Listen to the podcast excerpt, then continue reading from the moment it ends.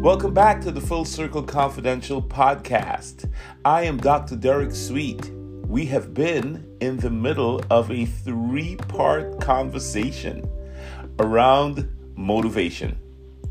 Specifically, we've talked about the connection of the brain and the behavior of motivation. We looked at dopamine, a neurotransmitter in the brain that is connected to reward and to seeking out motivational things to do. And so in the first two podcasts, we spoke about two approaches that leaders can use to incite or to encourage or motivate their teams. And that is to encourage self-expression. That was in the first podcast, and I would love you to listen to that because we talked about the importance of self-expression and how that when you allow people to value their unique skills and perspectives that they bring to the table, and the more that you can reinforce this and remind them of their role on the team at large, they're going to do better.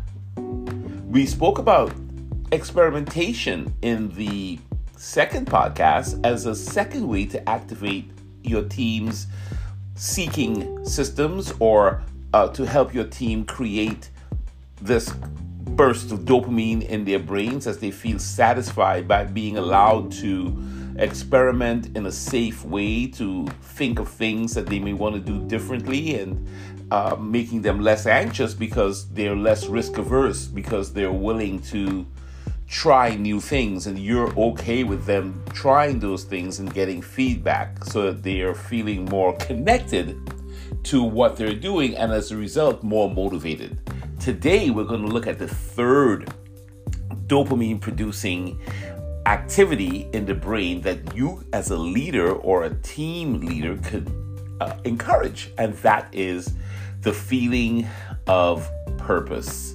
When we give our teammates or our staff or our fellow employees, whoever they are, a feeling of purpose, what we do is that we begin to ignite in them a sense of feeling fulfilled. And the feeling of purpose also ignites us when we can see the connection between the cause and the effect, what we do and what the outcome is. And if you are a leader who wants to see more motivation, well, what you would want to do is that you will instill a sense of purpose, not just by giving a speech and then walking out of the room. It's really about connecting. How do we connect your team and your employees or your followers? How do you connect them into their purpose? How do they see the connection between the cause and the effect of what they do? One way to do that is to literally have them meet the people or interact with the individuals that they are supposed to be affecting. So, for example, if you're a salesperson, you may want them to interact with the customers, right? If you're an IT person, you may want them to interact with the end user. You may want coaches to interact with players and all the stakeholders that they're involved with to get a sense of what the players' pressures might be.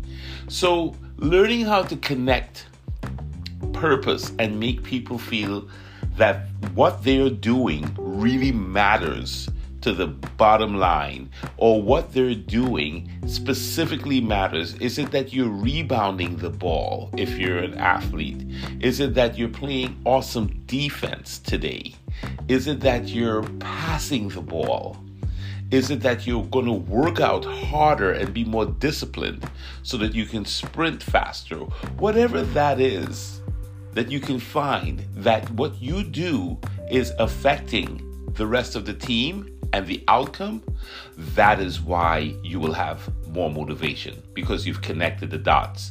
So leaders, specifically, tell your athletes, tell your teammates, tell your staff what they're doing matters, and tell them to tell you how do they see their actions, their activities, their functions as helping the bigger picture, and then reinforce it. Get that dialogue going, and you will be shocked at how something as simple as unlocking the connection between cause and effect, what I'm doing and what it's accomplishing, making that conscious, how that truly helps individuals stay more motivated.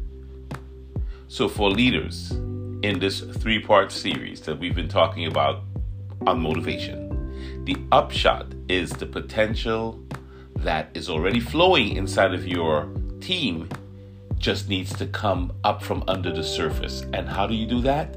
By having your team be self-expressed, having your team have the freedom to experiment and try new things and learn from its feedback, and then connecting your team or your player or your staff member to the purpose.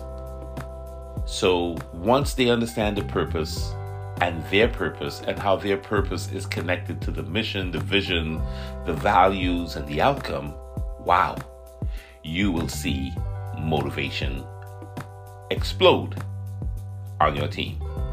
Well, this is Dr. Sweet, and I hope that this has been very helpful to you, this three-part series where we've spoken about the importance of getting your team to be motivated and the importance also of dopamine, right? The neurotransmitter in the brain that helps us stay rewarded and helps us stay focused and concentrating on seeking more motivational things to do.